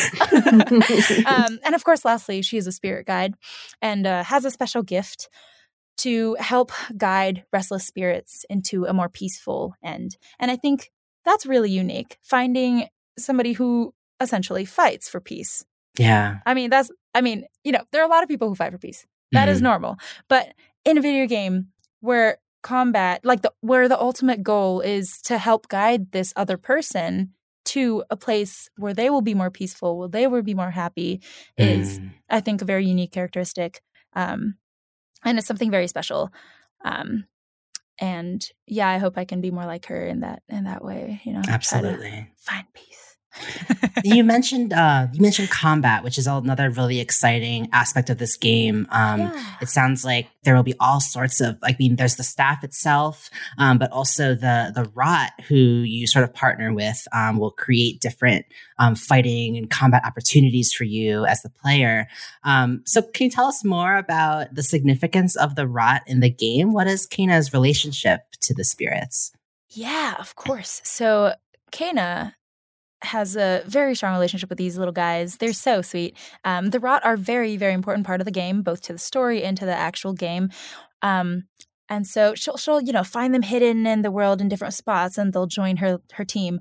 And um, the name of them, rot, actually is very specific. It's to specify that they're responsible for decomposing things in a natural way, Mm. right? Natural decay, natural decomposition, and um, so yeah, so one of the reasons that uh, this land is just covered in corruption is that all the rot are scattered and they're they can't work together and they're all over the place. And so Kena helps find them and create a team where they can work together and they can do what they naturally need to do.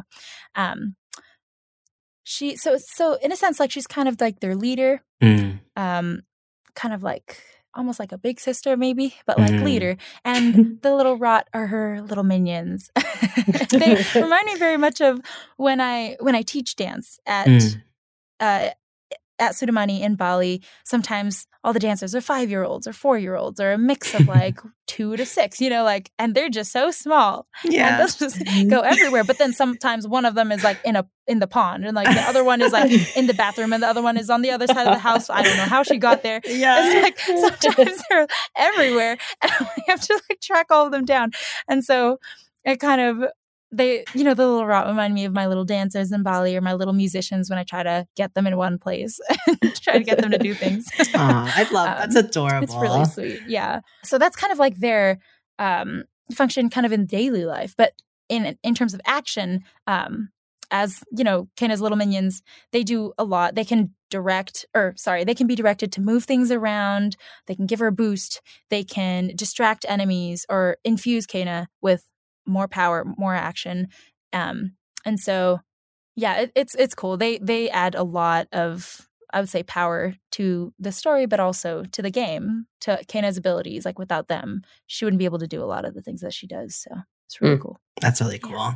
I love too this sort of this juxtaposition of um like you know we think of rot and decay inherently as things to be afraid of or that uh, things that are to equate with death and um, that we Mhm. should avoid or it's it's disgusting and so i love the way this game is sort of embracing the fact that decay is as much a part of life as birth is and it's all Yeah. working together it's not inherently bad um, it's just another part of life and and this symbiotic relationship that we should have with the earth um, yeah. and so I, I love Definitely. that aspect of it Yeah, I do too. It's there's so much maybe I don't know about fear. I, there's you know when people think decay, they think dirty, they think Mm. gross, right? But it's natural for anything to decay, for wood to decay. Like, or I mean, I would I should say everything should decay. If it's not Right. decaying, it's, it's there's a problem. if it's still on Earth, 500 Yeah. years later, there's a problem. whoa yeah.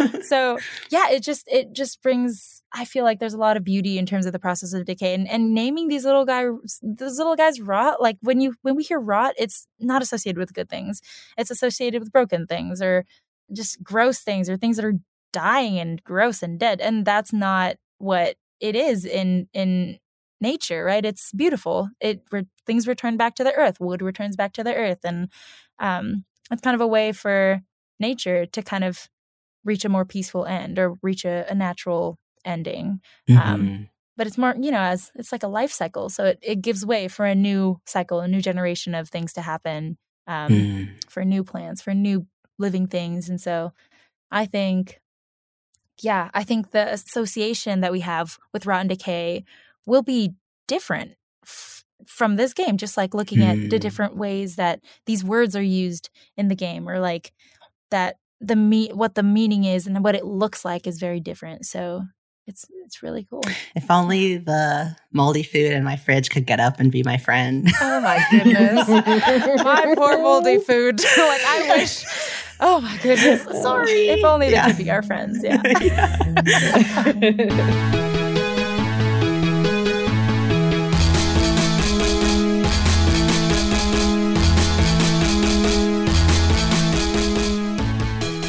Wanted to take a minute to go back and talk a little bit more about the music in the game. Um, you mentioned that Balinese music features heavily in the score for Kena Bridge of Spirits.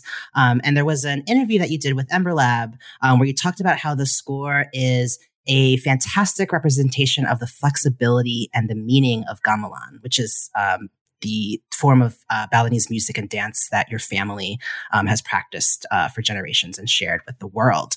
Um, so I'd love if you could say more about um, how the game is influenced by the score and um, like the significance of that.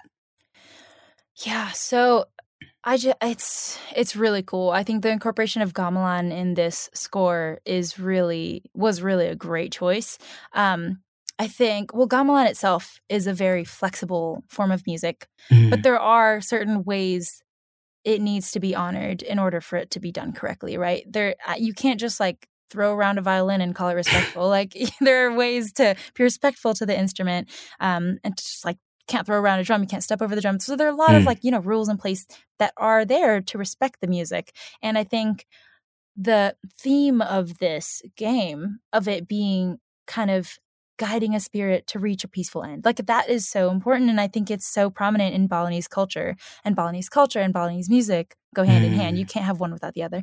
And mm. so I think because of of those themes of it being about the community, about giving back, is just resonates so well with what gamelan means and, and gamelan, what gamelan does in the community, right? It's it brings people together and it gives back to the community. Um, so you know there are like so many different kinds of ensembles and so many different instruments um, and there is a danger to taking one and just using it inappropriately right mm. for instance like a pool party you wouldn't you wouldn't use gamelan at a pool party there, mm. there are certain instruments you can use at a pool party but traditional gamelan is not it what you hear in a temple should not be the same thing you hear in a bikini like i'm just saying mm. so like you know gamelan families need to stay together the instruments need to stay together and so um, it's a lot of hard work to you know you've got to put in a lot of hard work in order to play gamelan so i think it adds a lot to the soundscapes because i think gamelan is not necessarily used only as just music all the time right? It's also used in soundscape. It's also used as sound effects. And so because of that and because of the different instruments that we use it feels like you're in nature. I think it really mm. transports the gamer into uh, into the world into the into this world that Kena's exploring and Kena's traveling in. And um, I think that's really important. And the addition of gamelan, the use of the different instruments at certain moments, the use of the effects, it it really paints a really, I don't know, multidimensional mm. experience. I think, um, and yeah, I just I, I would say that one of the most important things is that gamelan transports the player into this fantasy world, into a Southeast Asian inspired, East Asian inspired fantasy world. Mm. Um, and you know we do that with the different because gamelan also is made of natural materials right so you hear the bamboo or you hear the chimes mm. or something like that and it's and you see it or something like that or like you know that that tree over there is that has like maybe this sound or like all that stuff so i think it really helps paint a beautiful picture and a beautiful experience for whoever's listening and whoever's playing. Um, I don't know. It's really cool. that sounds really cool. And I, I also mm-hmm. feel like it's incredible how the sound of gamelan is inextricable from Bali. Like when you're talking mm-hmm. about the, you hear the bamboo and the, like, it's not just the instrument, but what the instrument is made of and the mm-hmm. sounds all working together. Um, it just, uh, it's just incredible how it feels like the game almost brings together like its own little micro its own world that is entirely unique to this it can't be recreated yeah. um it's really beautiful and i want to correct myself yeah. because i i described gamelan as balinese music and dance but i think uh, and, and, feel free to correct me on this further, but I feel like a more accurate way to describe gamelan would be um, like an orchestra, uh, a type of uh, instruments working together. Is that if for folks who have yeah. never heard of gamelan, yeah. could you maybe uh, just give a quick like mental picture of what it kind of looks yeah. like? Yeah, so gamelan, I, I would say, yeah, it's like it, it's it's like an orchestra. It's a, a big family of instruments that work together to create beautiful sound. And um, there is actually Javanese gamelan, Sundanese gamelan, Balinese gamelan, gamelan in other provinces as well. But the one that uh, we specialize in in Çudamani is Balinese gamelan. My mom specialized, like her family is uh, from Java. So her dad is from Java. Mm. He specializes in Javanese gamelan, or specialized when he taught at uh, the University of Hawaii Manoa. He also went mm. to UCLA. Sorry, this is off topic, but it's a fun fact. Um, UCLA fam. Yeah. UCLA family. We're also a Cal family, but you know that's my mom's alma mater, and I go to UCLA, so we're not going to talk about that. um, but no, yeah, Balinese gamelan is a whole family of instruments working together. Um, a lot of there are so many different kinds of ensembles, right? So there's mm. gong kebyar, which is uh, actually, yeah, gong kebyar, smarandana, uh, jegog, which are bamboo instruments, angklung, which are smaller instruments. Um, there's just so many different kinds of instruments and so many different kinds of ensembles. But ultimately, what gamelan means is a family of instruments working together. Um, and traditionally, it's learned by ear, so wow. no notation. It, so it results in actually, I think, longer retainment of pieces and of com- a very complex understanding of how each instrument works and how each instrument interlocks with one another. Um, and so, actually, a really cool thing about gamelan is you have a partner. Um, mm. Every instrument has a partner. So the drums, there are two drums. Um, for the reong, which are pots, there are four of mm. them. So they're partners and partners. And then for the gangsa, which are kind of bronze instruments, they look mm. like xylophones, but um, they have bamboo resonators. They're also in partners. So you have polos and sangsih, two uh, two of the main parts. So polos is on beat and sangsih is off beat. And what that does is say like maybe Jamie plays polos or something like that, and these are all the beats.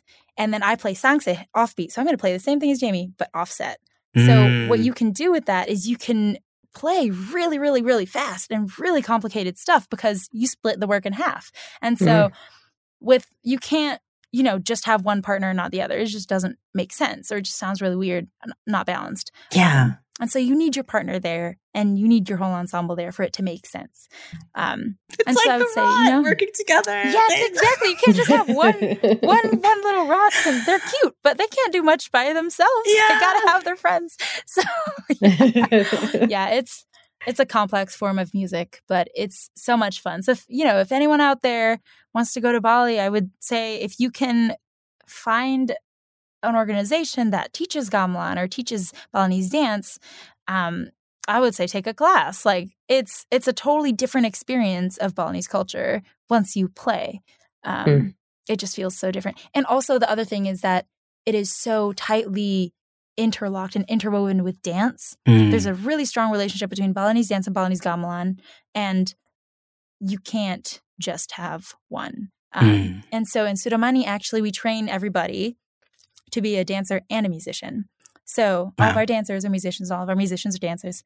And what that does is it helps create a really deep understanding of what the other is. Balinese music is also very open ended. So we don't necessarily have like an exact four repetitions of this or exact two repetitions mm. of this. Like sometimes you need four and sometimes you need 64. And you know, if you're in a temple ceremony and the ceremony is going on for a really long time, you you got to make it last. yeah, got to keep playing. And uh, sometimes, you know, we'll play for hours. There are just certain different kinds of pieces that you can play, and um, of course, dances are slightly different. Some of them are are more set, right? If you have a group dance with like you know 10 four year olds or something like that, maybe we want to keep the same repetitions because they're four year olds and you know we might want to help them help them out. Um, but there are dances that are very open ended where everything is up to the dancer, right? And the musicians just follow. And wow. in that situation, musicians have to be super attentive, have to be really good at listening and really good at watching for cues and really good at following. Um, you can't just be like, nope, it's over now. And you just like move on by yourself. And you're just like, there are 30 other people here with you. You got to work together. And so sometimes people don't musicians don't meet the dancer until they're performing Wow. Already like dancing. And they come out and you're like oh this is the first time we're meeting this person. So it's it's really just a complex and open genre of music and it takes a lot of skill and a lot of um, training to to learn and to do well.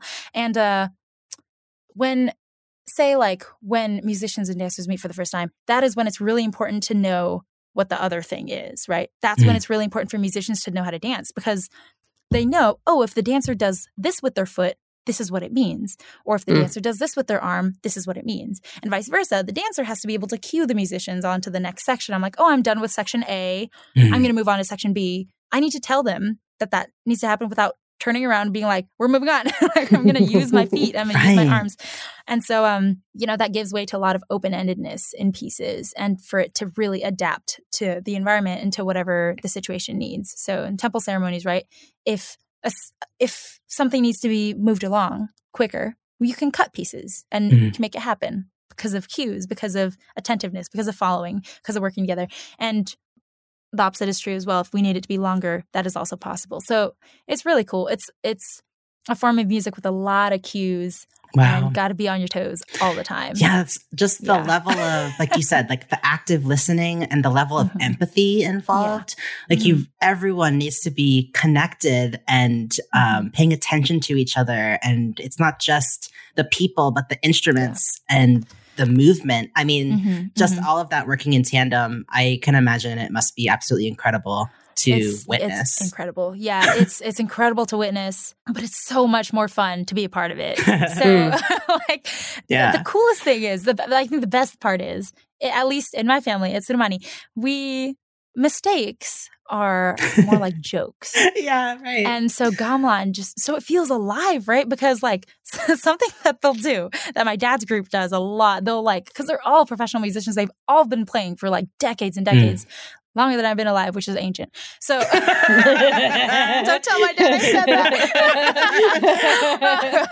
uh, don't tell my uncles either. They're they're all young young folks. Uh, but what's really cool is because they all they're all like incredible musicians they all like you know went to or a lot of them went to art school arts conservatory a lot Mm. of them teach and are, are train young young young people Mm. um but what's really cool is like when they get together they'll deliberately try to get someone else to make a mistake or something like that. They'll deliberately try to like get their partner to do something weird or like get like you know it's it's a really funny to watch that happen because it just shows like Balinese people are ultimately I think very we're very fun Mhm. um and mistakes whatever like mistakes are Mhm. not end all be all like if you make a mistake that's okay. It's actually better because now it's fun. And now it's funny for everybody. And so like, that's I think one of the coolest things about Gamelan is that um, of course you wouldn't do this in competitions and you wouldn't do this on a festival stage. But if you're in temple ceremonies if you're in you know if you're just performing for your community that's when it feels really alive because you can just do whatever the heck you want. And if they'll do this to my brother a lot he'll sit down and he'll like whoever he's sitting with his uncle or whatever they'll like if my brother does will also be trained to be able to hop in without knowing the piece. Mhm. that's another kind of Wow. training thing that we go through but essentially sometimes like my brother might not know he'll be like ah this is the structure of the piece but he might not know every single melody so Mhm. sometimes my uncle because the melody instruments will hold the mallets like this it's like a little like a little hammer and then they'll go like bum and bum right it's like it'll be like a kind of longer melody or something like that they'll go like they'll be here and they'll prep and then they'll play another note. So my brother will confidently play this note and then it'll just be wrong. And my then everyone turns around and stares him down. It's so hilarious. It's so funny. My God. but it, it's that kind of stuff that's just like so much fun and um highlights how you know life is to be taken lightly um Yes. is you know there are a lot of moments in life where you just can't control everything that happens and Mm. you can make the best out of a situation that you don't know about or like adapt to a situation that you don't understand at first so i don't know those are some of the fun parts of gamelan and the cool teachings and the the way you know we adapt to different cultures and different moments and different times and so it's pretty cool Yeah. it's a fun it's a fun genre of music. I hope you guys get to come and hang out with us someday and play gamelan. Oh, so hell fun. yeah. That'd be amazing. I'm on my way. yeah, I love that'd be that. so cool. Um, and I feel like it.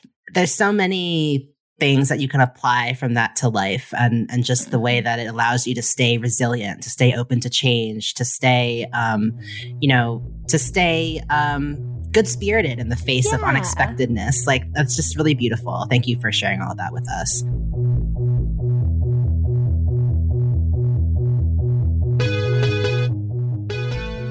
So Kena's going to be coming out really soon. Like I, I think when we release this episode, it'll be a week before the game's release. um, Have you fun. played the game, seen yourself as Kena yet? And what was that experience like? I so I haven't actually seen the game in its full glory yet either. Like I think Yeah. I'll be I'll be Mm. watching it and playing it at the same time as everybody else. Um, and so I have seen, of course, I've seen the trailer at the same time as everyone else. So I've kind of seen the releases at the same time. Hmm. I haven't seen a lot of it actually, but I did watch the trailer, and there, are, you know, certain clips that we watch or like play back for a certain. We have to go over something. That's been such a surreal experience. I think Mm. that would be the one word that I would use. It's just so surreal because it's it's weird to hear yourself. Yeah. Because I was like, because I okay, I would look at Kena on the screen and I'd be like, Ayu, like I hear Ayu, like Ayu, be quiet. I'm trying to listen to Kena, like hush, hush. she's talking. Shut up. but I'd be like, wait a second. like, that is Kena talking. I'm confused. Yeah, And it was just so weird. And so like I, maybe that's because I'm I'm newer to voice acting and to video game voice acting and to just any sort of animation voice acting. Like when I watch other video games, I'm like that makes total sense. Mm. A hundred percent. Yes, that's what Super Mario sounds like. Or like when I watch animation feature like animated Mhm. films. Yeah, that's what Sleeping Beauty sounds like. Yeah, that's what Raya sounds like. I, you know, like of course. But like Kena was so strange because I heard You're myself and I was like, voice. ah. And I don't, I don't really like listening to myself talk. I I talk a lot, which is unfortunate for other people. I'm so sorry, but like I hate listening to myself. That, like if I play any recording of me talking, I'm like, Mm, I can't believe I sound like that. Like relatable. This is, Yeah. this is so sad for me. Um, I yeah, it's terrible. So uh, when I heard myself, it was so weird. I w- it was very weird, but it was so cool. I it's just never. I didn't. It just didn't feel like a PS5 game. It just felt like I just Mm. fan dubbed something. You know. Right. I was like, this is so weird. Ah. And Yeah. my brother actually, I think he felt the same. Um, he's my little brother, so he gets a lot of Dode, do this, Dode, get my coffee, Aw. Dode, get my this, and you know, he's a sweet guy. But he also was like, this is so weird because like I just I don't think Kena will ever be Kena. Kena will just be the animated person on the screen and you're just gonna be a voice that keeps talking to me when I don't want Yeah. to, like when I don't want to hear you. It was funny. Uh, but my parents thought it was really cool. So I think for them it may maybe was a little bit more seamless. And Mm. for my friends, it was maybe a little bit more seamless. Um but yeah, it was it was just so surreal. But it was yeah, so I feel like it's an added layer because there's one thing of just seeing yourself, like a recording of yourself or hearing yourself, yeah. but hearing your voice coming out of a face that is not your face. And It's uh, it, it kind of creates this whole separate entity from you that Mhm, is you, mhm. but not you. I can just Yeah. imagine that must be really wild to, to see. wild. yeah, yeah. I would say it's that's a great uh, you know explanation of it. It's like hearing me but not seeing me. It's Yeah. weird. Yeah, but Kena is. I would say like her features. We don't we don't look very similar. Her character and design is inspired by Japanese characters, inspired by by Mhm. Japan, and I myself am part Japanese, Mhm. and so I feel like, in a way, that almost kind of gives me a little visual glimpse into something, into like a little part of my identity that isn't as featured. Because I very much parade myself around being like, I'm an Indonesian, blah, blah, blah. I'm Mhm. Balinese, blah, blah, blah. And I don't give a lot of attention to like my Javanese side or Mm. my, my Japanese side. And those sides are much more calm and much more serene and peaceful. I don't know, I think Mhm. when we look at my extended family, it's like a different story. But you know, just, if we were to stereotype my different parts of my identity, it would be kind of a softer. Yeah, but I think you know Japanese people are a little softer than Balinese people in general. It it Mm. comes through in our music too, in our, our different Mm. gamelan styles. But um, it's it's cool to kind of see Kena and be like, actually, this is. There are parts of my identity that I can see in her face, that I can see in her design, that Yeah. make me feel a little bit more connected to different like parts of myself too. So, Wow. but yeah, it's it's it's strange, Yeah. but it's really cool. That's awesome. That's beautiful. Um, so just a few minutes left together, and uh, we spent a lot of time talking about Kena, which obviously, for obvious reasons, so exciting. We'd She's love to hear a bit about you. Like, do you Ah. consider yourself to be a gamer? Um, We Mm. know that you mentioned to us um, that maybe you and your brother weren't often allowed to play video games. Um, but what did your history with gaming look like, and and what games did you feel like were really formative for you? Yeah. So, um, honestly, I wish I were more of a gamer. I just there's there's so many really incredible worlds out there that I just I just desperately want to be part of. Um, so I mean, we'll see in my near future what that looks like. But um, I I do love games when I get to play. Um, yeah, as you mentioned, we didn't have a lot of video games in our house. Uh, no consoles, sadly. But I think I think that's because like in my family we have a slight tendency to obsession. Like if Mm. we like one Mm. thing, we're super obsessed with it. Like Mm. chocolate, like gamelan, like dance. it's prominent and it's clear. so because of that, I mean, honestly, I think it was a good choice for my my mom to make that decision of like, oh, we don't want consoles in the house because Yeah. like my brother and I would have played for hours and hours on end, and I know this for a fact because like. I, if I get my hands on games, that's like what I'm I gone. feel like I want to do. Like I just want to sit here and play for the rest of my life. Yeah. And so um, yeah so I, because of that like i was able to focus on school a lot and my Mhm. academics and because we switched back and forth between bali and america my brother and i had to spend a lot of time on academics to Mm. catch up to everybody else because in bali the curriculum is different and sp- taught in different language taught in like two languages and then here it's totally different as well like math science it's like so different um, or like we're just in different units it's like Mm. they jump around Mm. like this it's like not is anyway so Someone we should work on have to spend yeah we did have to spend a lot of time on academics and on language because we were moving around so much Um, Yeah. but i have to say when i was little my dad went on a tour to japan with his uh, with a small group of uh, Çudamani members and he went to tour and he came back and he brought me a Nintendo DS and he brought my brother a PSP and my mom was livid. She was so mad. She was like, "What the fuck did you do? You didn't tell me about this." She was so mad. I was like, "Ugh."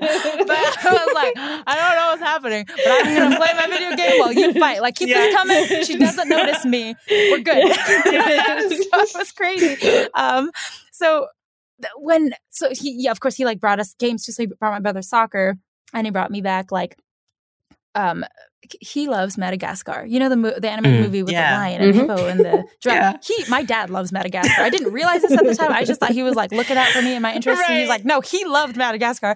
He's like a sucker this for is for me. animated comedy. Oh my Yeah. god! So I played like racing games and um and Harry Potter, of course, and just like you know anything I could get my hands on. And I think at that time, not a lot of people had Nintendo DSs in Bali.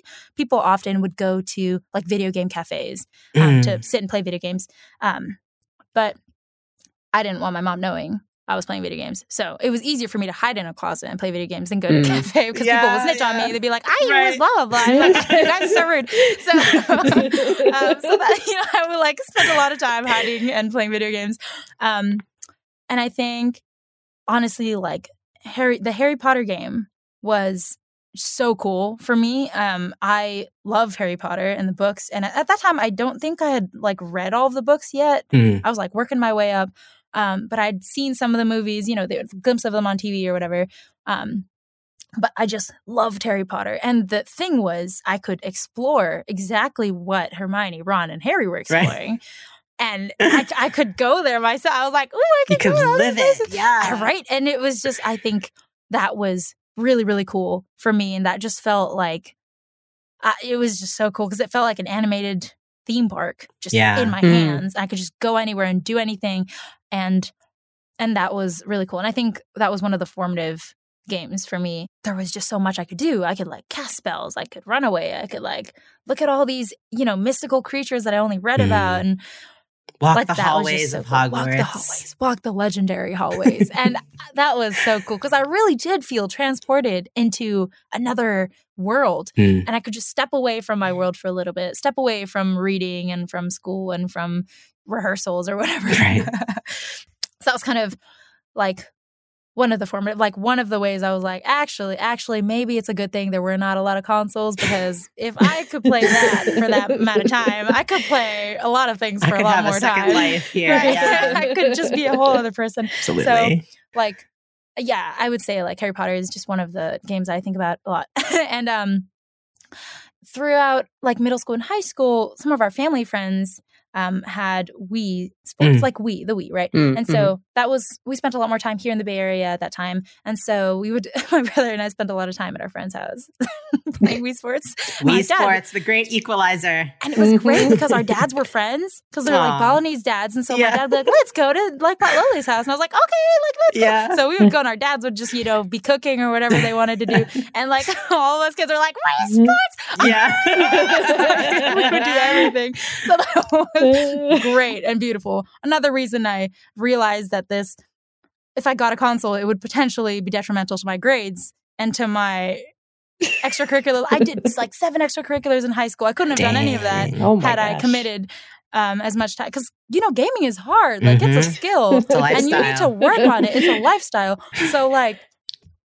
Wouldn't have been able to do my seven extracurriculars if I had, you know, if I were working towards this lifestyle because it's, it's, you know, requires a lot of training as well. Yeah. Um, and then in freshman year of, you know, at UCLA, my roommate had a TV for a little bit. And so we played a lot of Mario Kart. Oh yeah. so it's more of like kind of guilty pleasure Absolutely. for me and kind of hiding away and playing video games. yeah, I love that. She games when she can.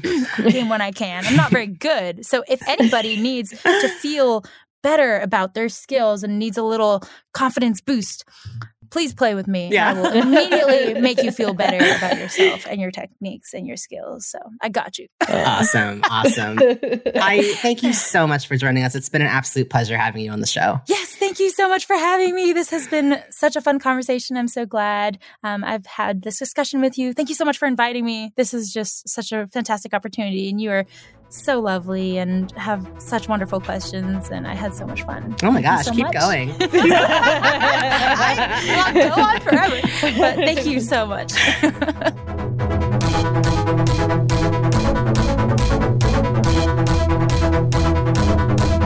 Time is up for today's session of Pixel Therapy. Thank you for tuning in, and we hope that listening to our thoughts and feelings gave you some thoughts and feelings of your own.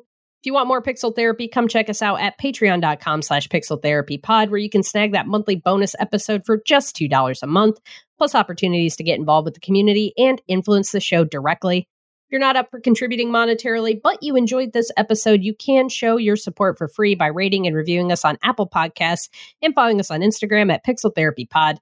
That stuff is just as important, and we appreciate it just as much. Remember that Pixel Therapy is a happy member of the But Why Though podcast network, so you can support us by supporting them and heading over to butwhythoughpodcast.com. That's though with a T H O. Take a peek at the inclusive geek community they're building around pop culture news, reviews, and kick ass podcasts like yours truly. And you can keep up with all this stuff and more by visiting our website at pixeltherapypod.com. Finally, since we like to put our money and our energy where our mouth is, we end every episode with a recommended side quest. Thank you so much to Ayu for recommending this week's side quest. Um, I'm excited to tell you about Trash Hero Indonesia. And Trash Hero is an organization that mobilizes thousands of people around the world to take action on waste in their communities, change their everyday behavior, and reduce their dependency on single use plastic. Um, they rely on tons of community help to do this, especially in Indonesia. Um, is finding that many of their beaches and shores are being buried by up to 60 tons of plastic rubbish each day. And it's becoming an annual reality, uh, an issue owing to changing weather patterns like monsoons um, and inefficient waste management, leading to a really big marine pollution crisis. Um, so please check out Trash Hero Indonesia and donate to the organization at trashhero.org slash donations. Thank you for that side quest, Spencer. That is our show for today. So go forth, run a story mission, level up some stats, and don't forget to hug an NPC every now and then. We'll be back soon with some more Pixel, Pixel Therapy. Therapy. Bye bye.